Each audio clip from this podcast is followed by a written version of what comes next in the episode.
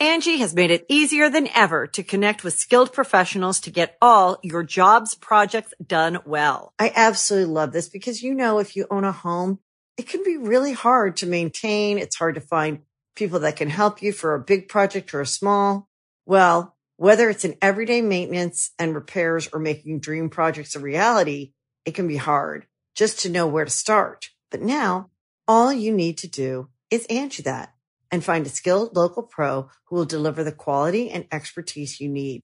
Angi has over 20 years of home service experience and they've combined it with new tools to simplify the whole process.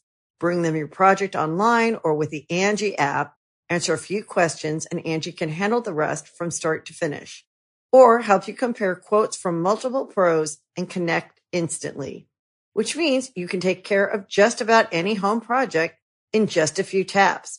Because when it comes to getting the most out of your home, you can do this when you Angi that. Download the free Angi mobile app today or visit Angi.com. That's A-N-G-I dot com. Hey, what's up? It's Nolan from Past Gas by Donut Media. We are an automotive history show.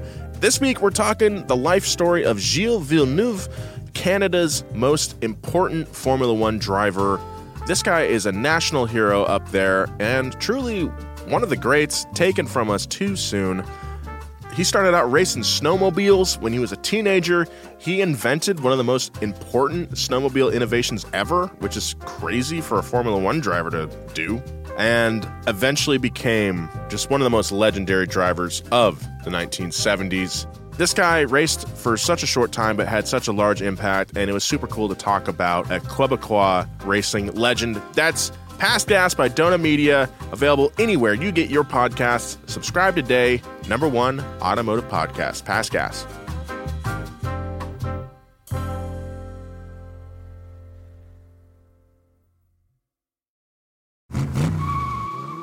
Streets of San Andreas and Vice City must be hell for car owners and insurance companies alike, here in the real world, car thefts happen too. A lot, actually. Over 700,000 cars are stolen every year in the United States alone.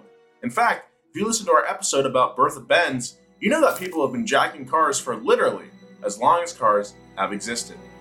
This week, we're talking all about Grand Theft Auto. Turns out it's not just a video game, it's also a serious crime. Luckily, as far as crimes go, car heists are a fun one to talk about. But don't worry, we're not going to go all true crime podcast on you, uh, at least not at first. There'll be no twisting investigations here, no tearful phone calls from prison, no ads for MailChimp. A disgruntled armored car driver steals a van filled with $19 million cash. A movie star's classic card collection goes missing just hours after his death and two FBI agents accidentally destroy a rare supercar. What are the craziest, the dumbest, the most bizarre real life car heists ever attempted? Who are the criminal masterminds or morons behind the real life stories? Today on Past Gas, we have eight insane car heists. Gun it, baby! The fuzz are right behind us, man! Past Gas Podcast. It's about cars, it's not about forts.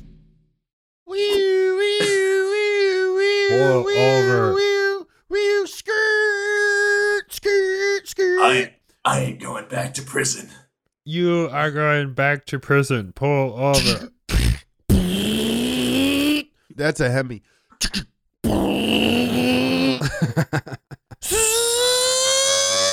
Welcome back to Past Gas. That was a very that was a good wine, James. Good job.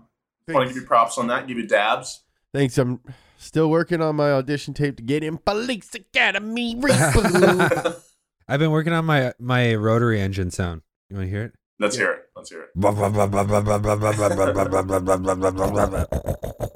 Oh, that's good. James was not lying. He's definitely trying to get that reboot part, which is no doubt on its way. Uh, welcome back to Past Gas, everyone.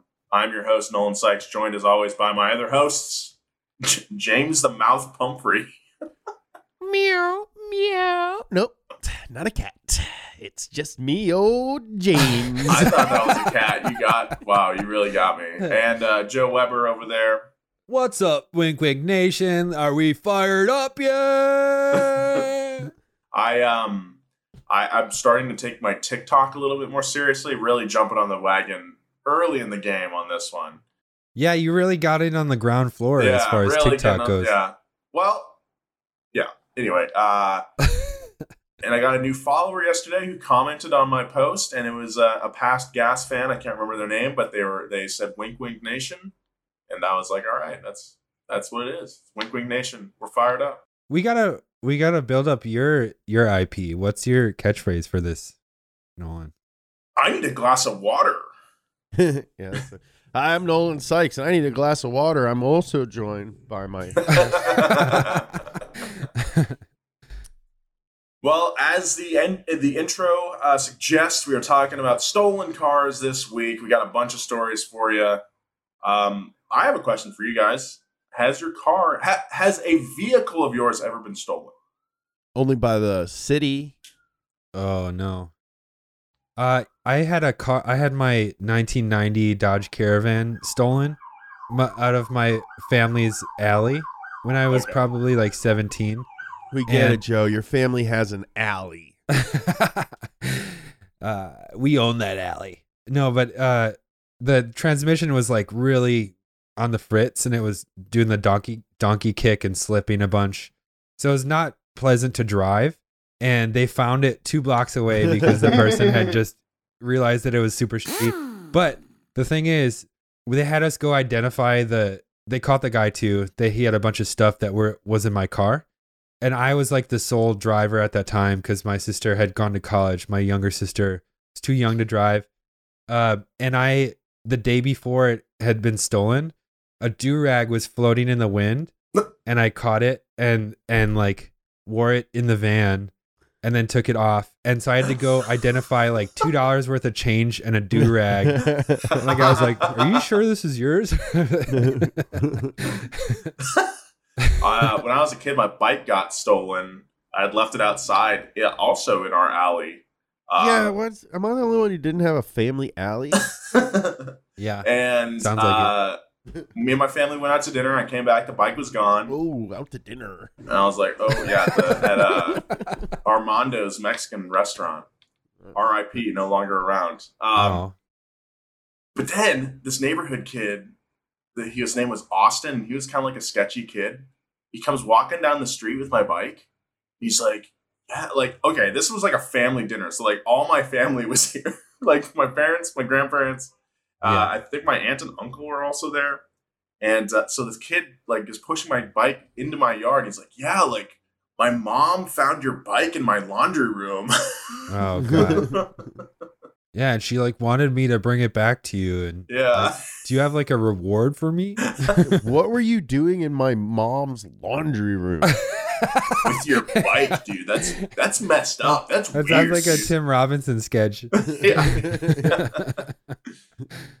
There's like a some next door drama. Someone had gotten their rollerblades stolen off their porch, and then someone Oh. found them after they bought rollerblades from someone on the street for thirty dollars. And the guy was like, "Hey, can you just give them back to me?" And he was like, "Yeah, sure. Just like reimburse me for the thirty bucks I paid this oh guy." oh my god, it's thirty dollars. I know, and it's just yeah, it was painfully obvious this guy had taken them and is just you know pretending to be the guy who found them. But all this work for 30 bucks? It's the hottest new crime wave in Los Angeles. Blade napped. All right. Well, speaking of blade napped, let's get into the, our stories this this week. Give me back my K2s, you monster. All right, let's start this episode as we start every morning by heading to Flavor Town. You probably know Guy Fieri as the host of Diners, Drive-ins, and Dives, or perhaps the owner of the worst reviewed restaurant. What?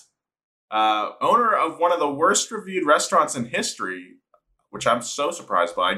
Guy's American Kitchen Bar, where the New York Times said, "quote The toasted marshmallow tastes like fish." I would have expected more from Guy Fieri. I'm sorry.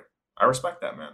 But you might not know that the original Flavor Gangster also has an extensive car collection that includes a 68 Firebird and a 67 Camaro and is worth an estimated $8.5 million. Whoa. This man slings a lot of donkey sauce, all right? And they're all yellow too, right? yeah. yeah, I believe so. That's so funny. The crown jewel of Fieri's collection used to be a bright yellow 2008 Lamborghini Gallardo. Oh, Gallardo, excuse me, James. Worth 200,000 bucks. But in 2011, while Fieri was filming in Chicago, his Lambo was stolen in spectacular fashion. A thief rappelled off of the roof of a San Francisco dealership where the car was undergoing repairs, snuck into the storage lot, cracked the car's window, disabled the alarm, and drove it off the lot. Despite the security footage of the entire theft, the police couldn't find the culprit for over a year. In between, Guy's Lambo was caught on traffic cameras driving over the Golden Gate Bridge. Several of Fieri's friends reported seeing it out and about elsewhere in the Bay Area. Here at Donut, we encourage people to drive their cars, even if they're worth a lot of money. But this wasn't this guy's car, so I kind of feel a little torn. It wasn't this guy's car. It was that guy's car. Ah! Dude, I respect the hell out of this. I think The this is thief? cool. like, yeah, he steals it, and then he's just like, "I got a Lambo now." Like driving it. They didn't like part it out or scrap it or yeah. Not just any Lambo, the most conspicuous Lambo Yeah, ever made. yeah. Well, not by a long shot, but no. uh, yeah. I just like I'm just like I love that. Yeah, he didn't scrap it. He was just like, I have I wanted Lambo. I got Lambo. Now I drive Lambo. He manifested it by rappelling off of a building.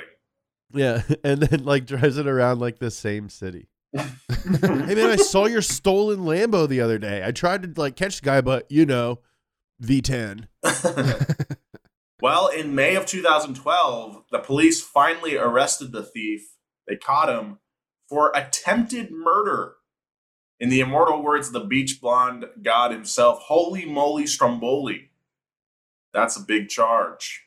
Uh, the thief turned out to be 16 year old San Rafael native Max Wade. About a year after the Lamborghini had gone missing, Wade fired a gun multiple times into a truck carrying his ex girlfriend and her new boyfriend oh God. and then he sped off on his motorcycle. The couple luckily escaped unharmed, and cops traced Wade back to a storage unit where they eventually arrested him. Sitting in the storage unit next to Wade's getaway bike, they discovered Guy Fieri's Lamborghini. This is the a pretty cool even though he fired a gun at his ex, like he did try to kill someone, and he's like 16, so like you know, it was over some it was over some dumb. a 16 year old. When I was 16, I was identifying do rags. yeah, yeah. Uh, Max, the the the the the attempted murderer Max Wade was sentenced to life in prison for double premeditated attempted murder, plus a separate 16 month sentence for stealing uh, Guy Fieri's Flavormobile. I uh, Fieri What year was this? uh, this was in 2012. Fieri testified at Wade's trial, but never managed to get the car back. At the Oh, no. uh, once the trial ended, it was reportedly confiscated by Fieri's insurance company. And at the end of the day, Max Wade probably put more miles on the Lamborghini than its rightful owner. I don't know how I feel about. Yeah, I mean, this life is in kind prison. of Yeah, He did try to kill two people, but he, I mean, he didn't succeed though. Like but it's like, did he try? You know, did he really want to? Did he just, you know, like he's 16. Obviously, he's got some issues out here stealing cars and not getting rid of them, just driving them around. okay, I feel like this is definitely like uh this guy could be reformed situation. I think so. I think there's time. Uh, so yeah, I'm looking at a. This is from the Mercury News up in the Bay Area. I just I had to look into this. Um, uh, he was sentenced to 21 years to life to life in prison. Oh, okay. so he is eligible for parole in 2025. and his Uh, sentence so- got cut too. Okay. Well, that okay. Okay. All right. Okay. Okay. Okay. Okay. Mm, okay, they just wanted to scare the poop out of him. I hope it worked. I hope it worked. Yeah. Get your head on straight, Max Wade. Max Wade sounds like a sounds like a Punisher type character. Max Wade. Max Wade. The next insanely real car heist is called The Sad Man's Revenge. What has he said? Well, I know. I think you're about to find out. Do you hate your job? Probably not as much as Philip Noel Johnson did. Phil was an armored car driver at Loomis Fargo Bank for 10 years. which meant hauling millions of dollars around Florida and Georgia, all while making a measly seven bucks an hour. First mistake. Pay the people who protect your money just a Yeah. little bit more. Also, pay the people who make your food. Pay just everyone should get paid. Yeah. And some people should get paid less, but most people should get paid more. Philip was, by all accounts, an unhappy guy who complained constantly. I know the type. Acquaintances said he was bitter about a lifetime of lost opportunities and especially obsessed over his crooked spine, which he blamed for keeping him out of the police or military service. Probably had scoliosis. But maybe it was all a cover. Maybe Philip was a master criminal the whole time. Because on March 29th, 1997, he planned and executed the largest cash heist of all time. Nice. That means Okay. ever. that means to date. Is that does that mean like to the present time? Up until that point, Joe, up until that point, my man. After finishing a shift, Johnson drove his armored car to the Loomis Fargo garage in Jacksonville, Florida. Side note, of course, this happened in Jacksonville, Florida. Birthplace of Limp Bizkit. Uh, he pulled a gun on two fellow guards, handcuffed them, and stuffed $18.8 million from the vault into his van. Before leaving, he collected surveillance tapes, paperwork from the day's pickups, and his own personal file, then sabotaged the vault so it wouldn't open the next day. Police and the FBI eventually discovered that Johnson had been planning the robbery for five years, a full half of the time he was complaining about his terrible job. They also couldn't find him. Loomis Fargo quickly posted a $500,000 reward. Then the Washington Post published a picture with the story headline Have you seen this man? He's 33, single, lonely, grouchy, rumpled, and very possibly the richest thief who ever lived. Imagine completing an incredible heist, then getting pwned hard by the Washington Post. Thanks, Soros. I also think it's like just like, hey, we'll give you half a million dollars if you find our eighteen point eight million dollars. Yeah. Like, I'm glad he stole it. If I find that, I'm gonna keep the other part of it. I'm not gonna turn that in. Yeah, if I found it, I'd be like, give me a million bucks. I won't tell. Yeah. Look, I'll tell people that you're not rumpled and you got a good back. Yeah, I'll be like, if so, if anybody asks, I'll be like, yo, he is not even lonely. Six months later, Johnson was finally caught when a customs inspector at the U.S. Mexico border pulled him off a bus because he gave suspicious answers about the reason for his trip.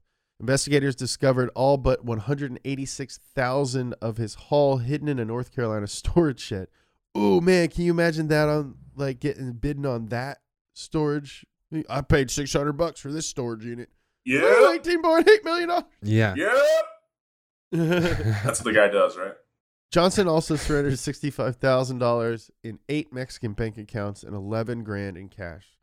That means he only got to spend $110,000 of his 18.8 million he stole before he was convicted and sentenced to 25 years in prison. This probably did not help his outlook on life. The lesson here, if you steal millions of dollars, don't take a freaking bus and spend as much money as you can while you're still out of jail.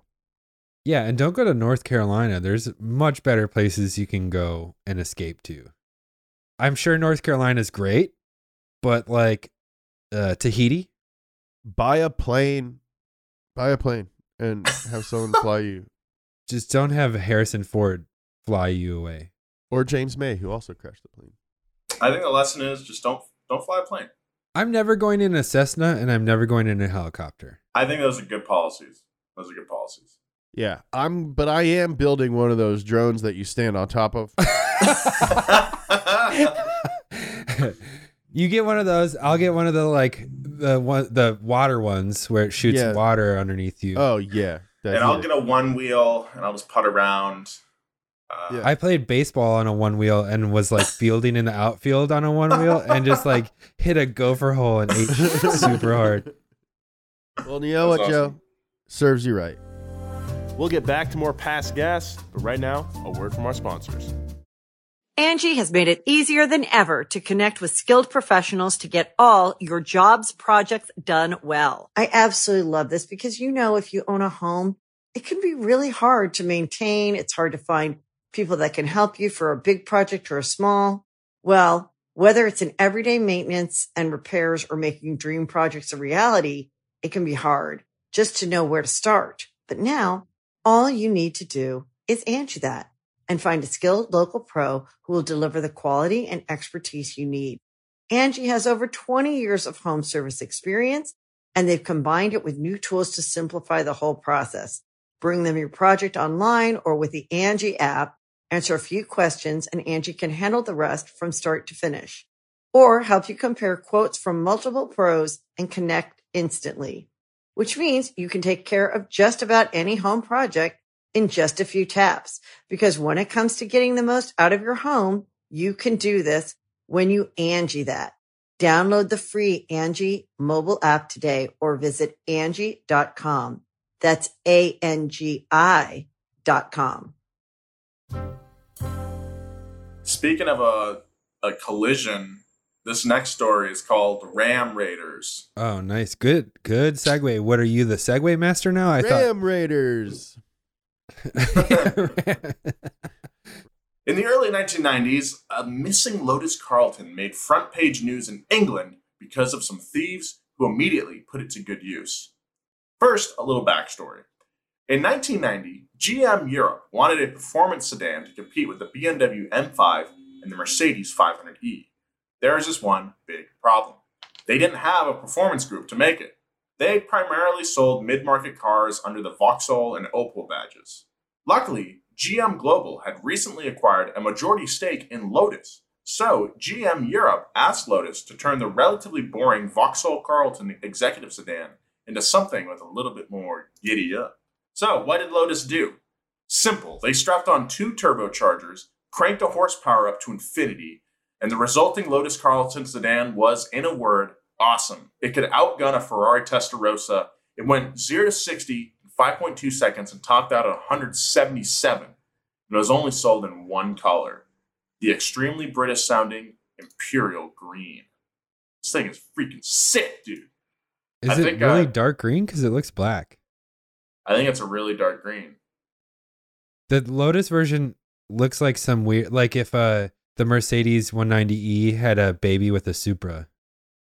I was gonna say like a like like the front kind of gives me like Fox body Mustang vibes. Yeah. and then the wheels are like kind of Porsche-ish. It's really interesting looking car. Dude, this thing would mop up at Radwood. Lotus Carltons immediately became a top target for car thieves, and on November 26, 1993, one particular vehicle was stolen from outside a home in Pershore, England, a small town about three hours from London. Over the following months, a gang of thieves used this car in a series of ram raids across central England.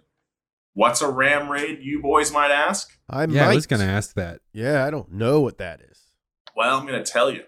These absolute geniuses would ram their $90,000 stolen car through the front window of a liquor store or newsstand, grab as, butt, grab as much booze and cigarettes as they can fit in the trunk, then outrun the police response in their juicy Lotus engineered street rocket. Amazing. Mad lads, absolute mad lads. you know, there was one guy who was like, Oh, I'm going to, this is a newsstand, right? I'm going to grab some magazines. Yeah. Oopsies, I'm in first. Boom. I need to get some mints and a new copy of the Post. The thieves left the cops, or the Rozzers, as they're called over there, thoroughly dusted every turn, including one theft 30 yards from a police department. Whoa. That's because the local police force's uh, Fiat Pandas could only reach 90 miles per hour, barely half of that of the turbocharged Lotus.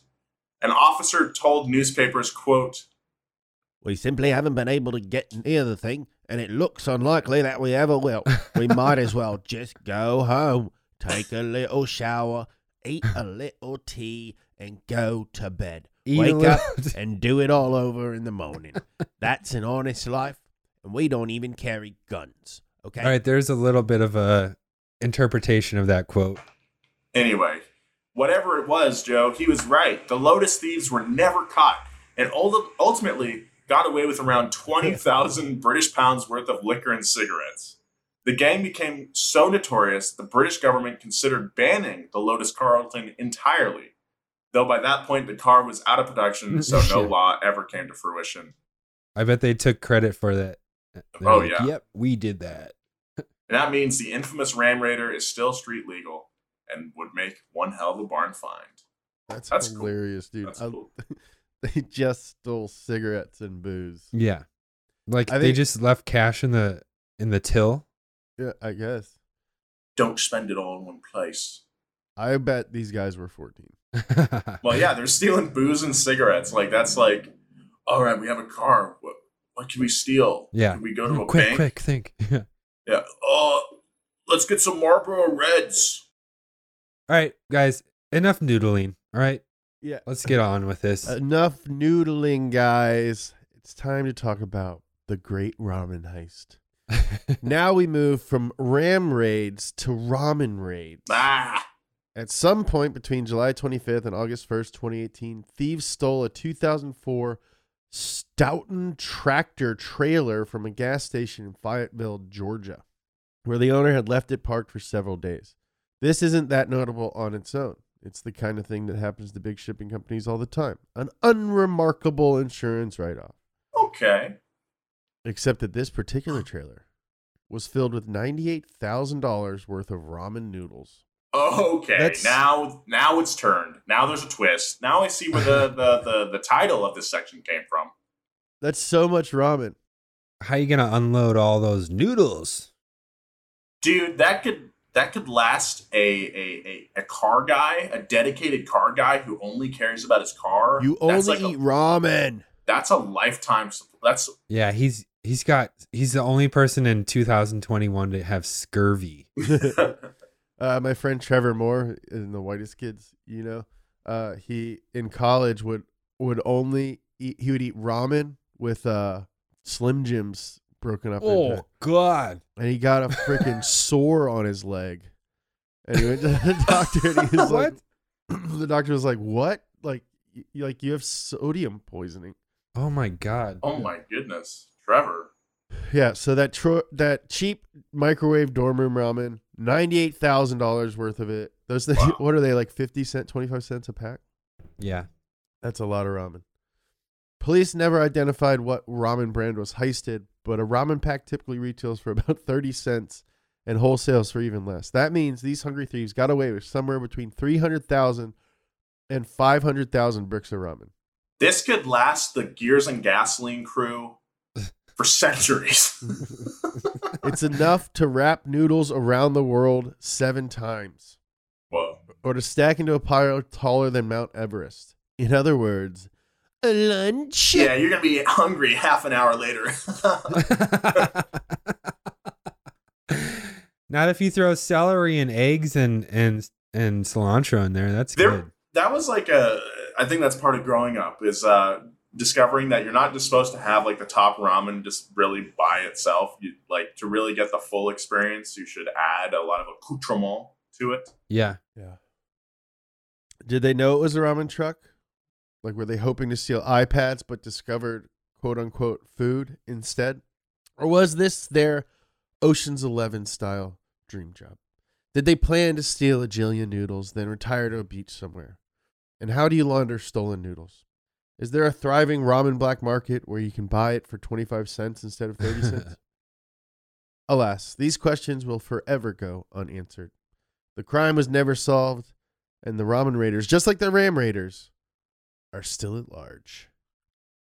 I, I remember reading a news story within the last two years. Someone had like stolen like a a semi full of like meat, and they were like Yeah. selling the meat out of like a parking lot out in like Commerce or something like that. So I think you could if you did steal a whole semi full of noodles, like it would take you forever to get like any money out of it. I think, but you could do it. You know, black Yeah. market noodles. You you give some you someone would buy a crate of it for Oh yeah, 20 bucks or something. yeah. Like you're coming out of Best Buy with like a USB cable or whatever, and some guy approaches you like, "Hey man, you want like some top ramen?" And I'm like, "How much top ramen?" I just want to plug in my phone. But if someone was like, "Hey, I'll give you a box," like I'm selling boxes of top ramen for like a dollar, I'd probably be on that. yeah, I think like if I were younger, I would. Now I'd be like, no, man, I don't. Get out of here, dude. And then the cops Yeah. pull you over. It's a sting operation. You're you're Yeah. booked for stolen possessing stolen goods. That ramen is hot. this is hot ramen. And I ain't talking sriracha, baby. Speaking of which, it's time for the San Diego Tank Spree, which is one of my favorite historical events ever. Yeah. I think they're making a movie out this. They better f***ing not. I want to. I want to cast James as as Jay or Sean, the guy who stole the, the tank. I'm so mad at society. I'm gonna get a tank. Our, our next thief definitely knew what he was getting into, and that made him a huge problem when he took his bounty onto the streets of San Diego. On May 17th of 1995, an Army veteran turned out-of-work plumber named Sean Nelson drove uh, to the California Army National Guard Armory. The past few years of Nelson's life had been pretty awful, to say the least. He had lost his parents to cancer, his wife had left him, he suffered serious injuries in a motorcycle accident, the bank foreclosed on his house, and his living girlfriend died from a drug overdose. Amid these troubles, he had sunken into alcoholism and a meth addiction, which culminated into digging a 17 foot deep hole in his backyard to quote, mine for gold. So clearly, Nelson was not in his right mind when he arrived at the armory, where he found the gate to the vehicle yard had been left standing wide open by some late shift servicemen. He took this opportunity to trade up his Chevy Astrovan to a 57 ton Patton tank that he just so happened to know how to operate from his stint in the Army. I mean, a Chevy Astrovan is basically a tank. The $1.3 million tank was 22 feet long and covered in 11 inch thick armor. It had a 750 horsepower Continental V12 twin turbocharged diesel engine and could get up to 30 miles per hour and started with a push button. No ignition key was required. Lucky for San Diegans, the ammunition for the tank's 105 millimeter cannon, 13 millimeter anti-aircraft gun, and 8 millimeter mounted machine gun was all kept in a separate location. So effectively, Nelson didn't have any weaponry, but a tank is still a tank, hmm. and this one did some serious damage. By the time a guard finally noticed him and sounded an alarm, Nelson was already out into the streets of San Diego's Clairemont neighborhood. He led military police, the sheriff's department, and the highway patrol on a 23 minute televised slow motion chase. The cops could easily keep up with the tank, but they had absolutely no way of stopping it. Nelson left behind a trail of 40 crushed cars, several geysering fire hydrants, and even a flattened RV. After trying and failing to knock down a concrete pedestrian bridge over Interstate 805, Nelson attempted to cross the other side of the freeway, but it got stuck on those concrete Jersey barriers. Four police officers quickly climbed onto the immobilized tank and opened the hatch with bolt cutters, but Nelson refused to surrender. When he began rocking the tank back and forth to break free of the barrier, one of the officers leaned into the tank and fatally shot him. I believe he was shot like directly in the top part of his heart. It like killed him instantly.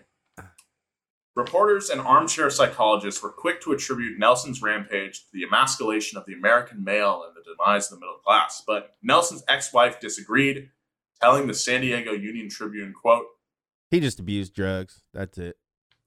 Well, it's actually the. I mean, I love this story, and I have I know a little bit more about it. The whole gold mining operation in his backyard was somewhat of the key to this Oh, really? whole tragedy. Yes, uh, he went to the city uh, a few weeks before this happened, and he wanted a permit to mine in his backyard. And the city officials were like, "It's your backyard. You don't need any paperwork for that." And he's like, no, give me the permit, give me the paperwork. And they're like, dude, you don't need it. You're good to go.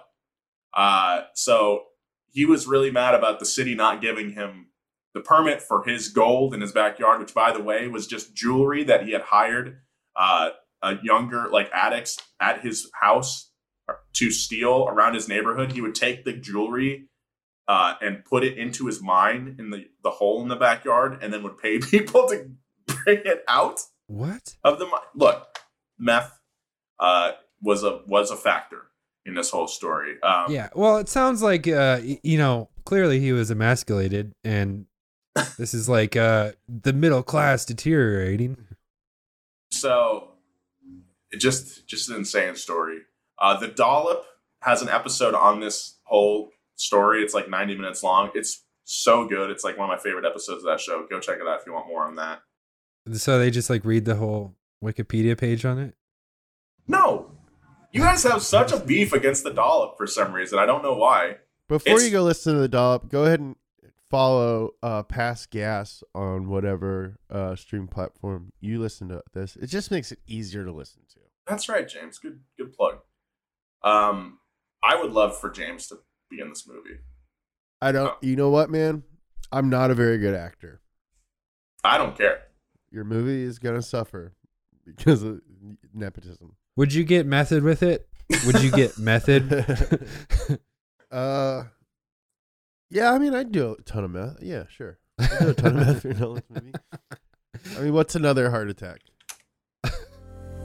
We'll be right back with more of this story, but first, a word from our sponsors. This is the heartwarming tale of Curly Bunfill. Okay. if that last story bummed you out, here's a car heist with a happy ending. Curly Bunfill was a 106 year old World War II veteran and three time Purple Heart recipient whose award winning 1956 Cadillac Eldorado was stolen from his Sacramento garage in early 2020. The car originally belonged to actress Rita Hayworth, one of Hollywood's biggest stars in the 30s and 40s. Hmm. After returning from the war, Bunfill had worked as a Hollywood stuntman. he recalled befriending Hayworth at a party, saying, Our eyes met and we danced, and she had all these cars in her garage. Beautiful, beautiful cars. We danced around the cars.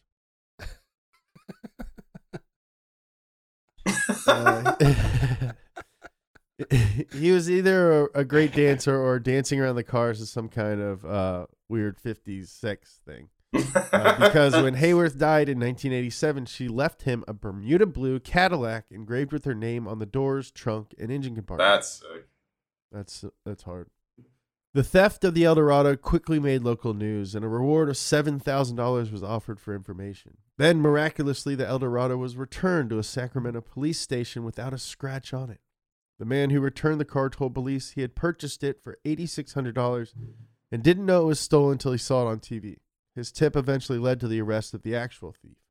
Curley said that when he found out the car had been recovered, I jumped ten feet in the air which unfortunately killed him. JK, as far as we know, the 106 year old is still alive and well, presumably still dancing around his Eldorado. Hmm. I hope I can dance when I'm 106. I feel like that's all. I don't know. I don't know how long I'd like to live. Hundred years seems like a long time. I think you're Nolan. You're someone who's gonna thrive when they're in their like late 40s, 50s. Oh, I'm looking So forward think- to being like a dad and grandpa. I think that'll be fun. Yeah. Yeah. you have been looking forward to being a grandpa since you were eight years It's true. old. It's true. I think that's just you know I I had a uh, you know my grandpa Tom was a really cool guy, and uh, Oh. like What do you want your uh, kids and your grandkids to call you? uh you know uh, Grandpa Nolan's probably that's like a mouthful though. Now that I say that out loud, Yeah, it's long. What about Papa Nolan? Papa Nolan, that's pretty good. I like that. My my dad would refer to his grandfather as grand or yeah Grandpa Sykes, and I, I like that. You know, Grandpa That is a good one. Sykes. That sounds like you. Uh, sounds like you're uh, part of a Burger King campaign. You got sunglasses, a backwards hat, and a skateboard. it's Grandpa Sykes. Grandpa Sykes. What's up, you whippersnappers? Yeah. Out of my way to the half pipe. And burger is dead ass delicious. no cap. This burger is bussin'. and then he does like a rodeo flip. These fries are bussin' fast. no printer. that sounds like a like that like plays like once during the Western Conference Finals, and people are like, "What the hell was Try, that?" Try the new cheesecake bites. They're gas.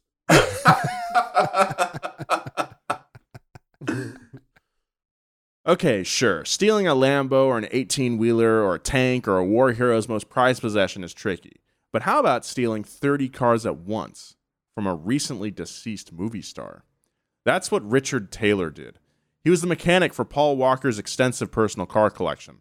While Walker was best known for driving souped up tuner cars in the Fast and Furious franchise, his personal tastes were a bit more eclectic. Among the cars that Taylor oversaw were a 2006 Crown Victoria and a 2004 GMC truck, in addition to five rare 1995 BMW M3s and a 2011 Porsche GT3 RS. Well, less than 24 hours after Walker's death at a charity car show, Taylor moved 30 of those cars out of a storage warehouse, then demanded money from Walker's family in exchange for the location of the boosted vehicles. What a piece of shit. In legal quarters, they call this extortion. Here on Past Gas, we also call it extortion.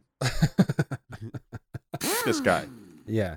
Yeah, this guy's a real piece of shit. Yeah, in revenge for a theft like this, Brian O'Connor and Dom Toretto would probably have dangled Taylor from the back of a speeding dump truck or something. What the Walker family actually did was take Taylor to court. In 2016, a settlement was reached. Although Taylor reportedly had sold several of the vehicles, a lawyer for the Walker family announced that the case, quote, was sub- settled amicably, and one of the conditions is that we're getting things back. How, I'm not really sure how you can amicably settle such a dirtbag move, but I guess it helps when your family. That's like fucked up, dude. That's so fucked up. Yeah. Why? Like, why would you even negotiate with terrorists? Like, That's like why- not. Yeah, how is that? I don't even know, man. Yeah, that's a really dirtbag move. Like they were like friends, and then the dude dies, and then he steals all his stuff the next day.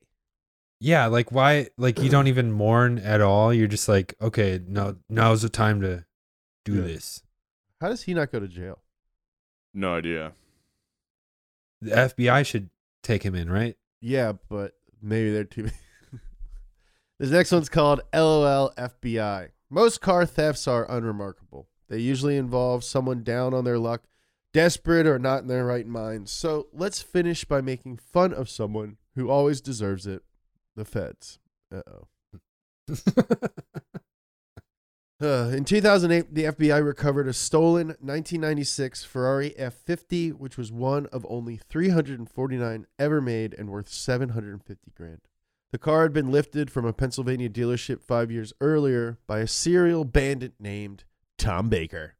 Baker was an airline pilot who realized he'd never be able to afford all the Ferraris he coveted on his salary, so he stole a bunch of Ferraris. this guy sounds cool as shit. Uh, maybe not. First, first like the next sentence is like, he was a pedophile. Yeah, yeah. Well, first, he convinced a cancer-stricken car salesman in North Carolina that he was a radiologist. That made the salesman trust him enough to let him take a 1989 Ferrari 328 GTS for a test drive. Neither Baker nor the car ever returned to the dealership. He later pulled a similar trick to jack an 85 Testarossa from a Long Island dealer. Hmm. Those were just warm ups for Baker's greatest theft. Sometime in 2003, Baker appeared at Algar Ferrari in Philadelphia posing as the CEO of a California tech firm. He claimed he flew into town specifically to buy the dealership's F50 and that he was ready to make a down payment after the mere formality of a test drive. I just, you know, I just gotta drive. I just drive it. It must have been a convincing story because the dealership handed over the keys. Baker zoomed away at 100 miles per hour over a nearby hill and disappeared. the next time anyone saw the car was in 2008.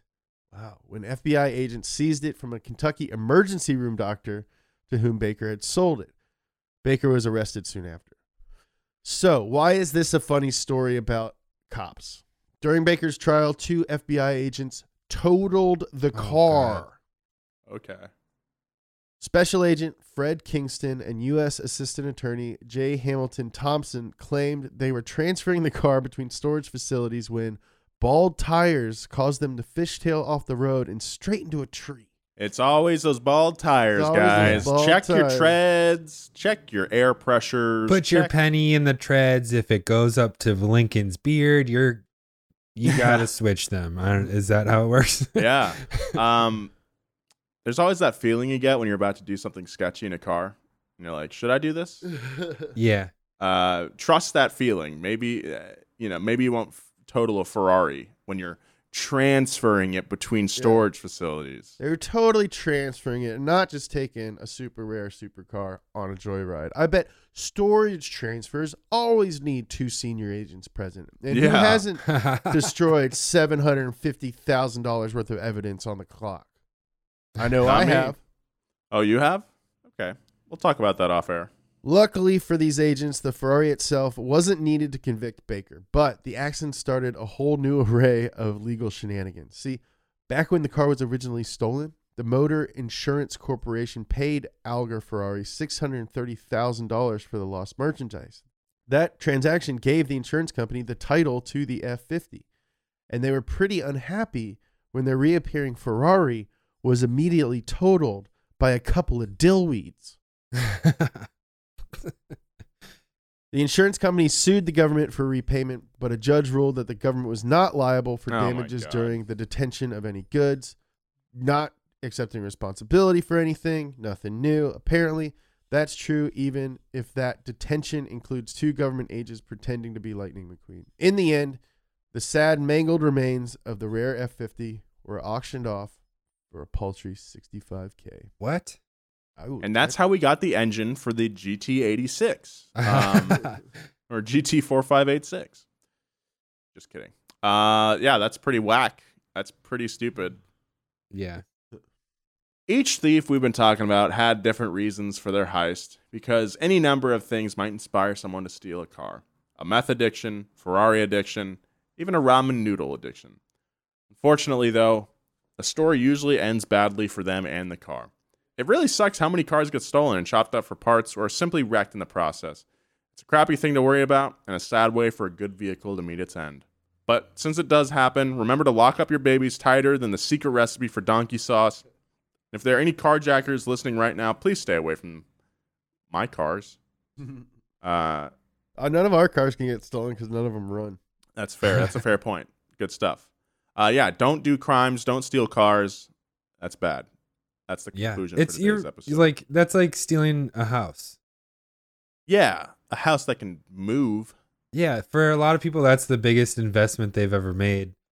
And Oh, for sure. you know, it might be like a 97 Civic and uh that's their That also their livelihood. that happened when we were shooting uh, a wheelhouse a couple years ago. Ten best cars under ten thousand dollars. Uh, one remember of the that. cars was an e- EG Civic hatch, and two hours after they left the shoot, uh, the car was stolen. And then we like put out like put out a bunch of uh, posts about it, and the car was returned. I think within twelve hours. Whoa. Um, No yeah. questions asked or what? I don't remember. Uh, no, we shot the guy. Yeah, we went out and did some vigilante Street street, justice. justice. Yeah. Steal hearts, don't steal cars. It, Nolan, you're you're you're writing this San Diego tank movie. Yeah. Uh James is the lead. Yes, Who- even though he says are- he can't act. Who's the night night security person that you know is is a blunder blunder I think boy? that's my role. Since you were Mm. No, asking. You're too smart for that. Yeah, but he's a great actor, so he can pretend to be dumb. Okay, okay. oh, I don't need to pretend. Well, who's the wife that or who's the girlfriend? Hmm. The ex-wife. Lizzy Caplan. Ooh, Ooh. Okay. yeah, Yep. yeah. Who are who are like the four cops that go up to the Uh. Seth Rogen, I was just about to say Seth Rogen. but like in a more serious role. what how's he laugh? No, this is like Seth Rogen in his like transition drama role. Yeah. Like this Yeah. is this is his uh This is his rare, uh, uh, uh, uncut gems Yeah. moment Yeah. here. Jeremy Renner's the one who pulls the trigger. Yeah. yeah. Yeah, he kills me. I'm gonna and I'm gonna lose like seventy five pounds to play this. game. Yeah. I'm gonna we'll also put makeup on you so you look even more gaunt. yeah. Um and then like, uh, we gotta like hire some younger actors to play like the the meth heads that go and steal the jewelry around the yeah, neigh- like. Timothée Chalamet, uh Yeah. oh, perfect. Spider Man yeah. and uh Wait, those are handsome meth heads. Yeah. need, like- yeah, they're really good looking. It's San Diego. yeah, it's San Diego, dude. And then one of the cops is also Danny Franco. Who's Danny Franco? Dave or Davey Franco. Dave Franco. Yeah, Dave Franco. I want a stunt cast Taylor Lautner in there for some reason. I don't know where we have. Maybe he's the security guard at the gate. Yeah, I think Yeah. that maybe. We're think- spending so much money on this cast. I think that yeah, maybe. I think we maybe we switch out Timothée Chalamet for like Clark Duke or something. Clark Duke. oh, act, you know what? Maybe we cast the members of Brockhampton. Oh yeah, they're breaking them. up. Cool. Anyway, we've cast the movie. Thank you for so much for listening to this episode. Uh, sorry about the audio quality. Stuff happens, man. This is how how it goes. Follow the show if you haven't yet. Follow, follow, follow us on your preferred podcast platform of choice, whether it be Spotify, Apple Podcasts, Stitcher, whatever. What have you? Follow us. That really helps us out. And eh, guess what? It's free. It'll always be free. Our voices will always be free. we were born free. We will live free. We will live free. forever. Thank you so much for listening to Past Gas. Follow all the boys at their social medias. Follow James at James Pumphrey. Follow Joe at Joe G. Weber. Check out his Twitch stream, by the way. Uh, follow me at Nolan J. Sykes. I'll, I'll see you out there. See you outside. See you outside, everyone.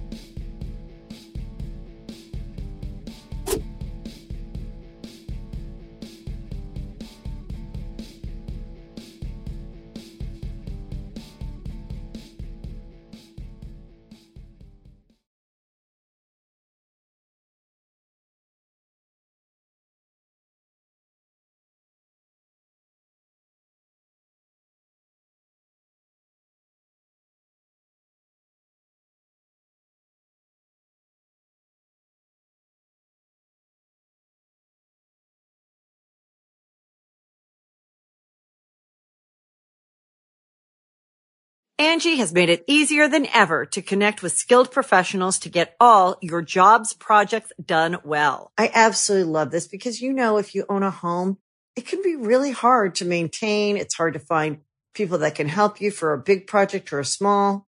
Well, whether it's in everyday maintenance and repairs or making dream projects a reality, it can be hard just to know where to start. But now all you need to do is Angi that and find a skilled local pro who will deliver the quality and expertise you need.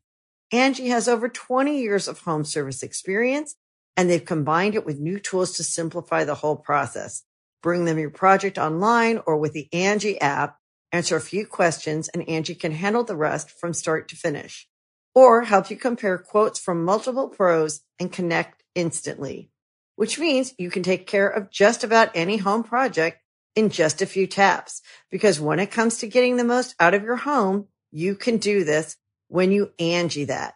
Download the free Angi mobile app today or visit Angi.com. That's A-N-G-I dot com. At Grand Canyon University, we believe in equal opportunity, and the American dream starts with purpose. Whether your pursuit involves a bachelor's, master's, or doctoral degree, GCU's learning environments are designed for supportive networking and collaboration. With over 330 academic programs, GCU provides a path to help you fulfill your dreams. The pursuit to serve others is yours. Find your purpose at GCU. Private, Christian, affordable. Visit gcu.edu.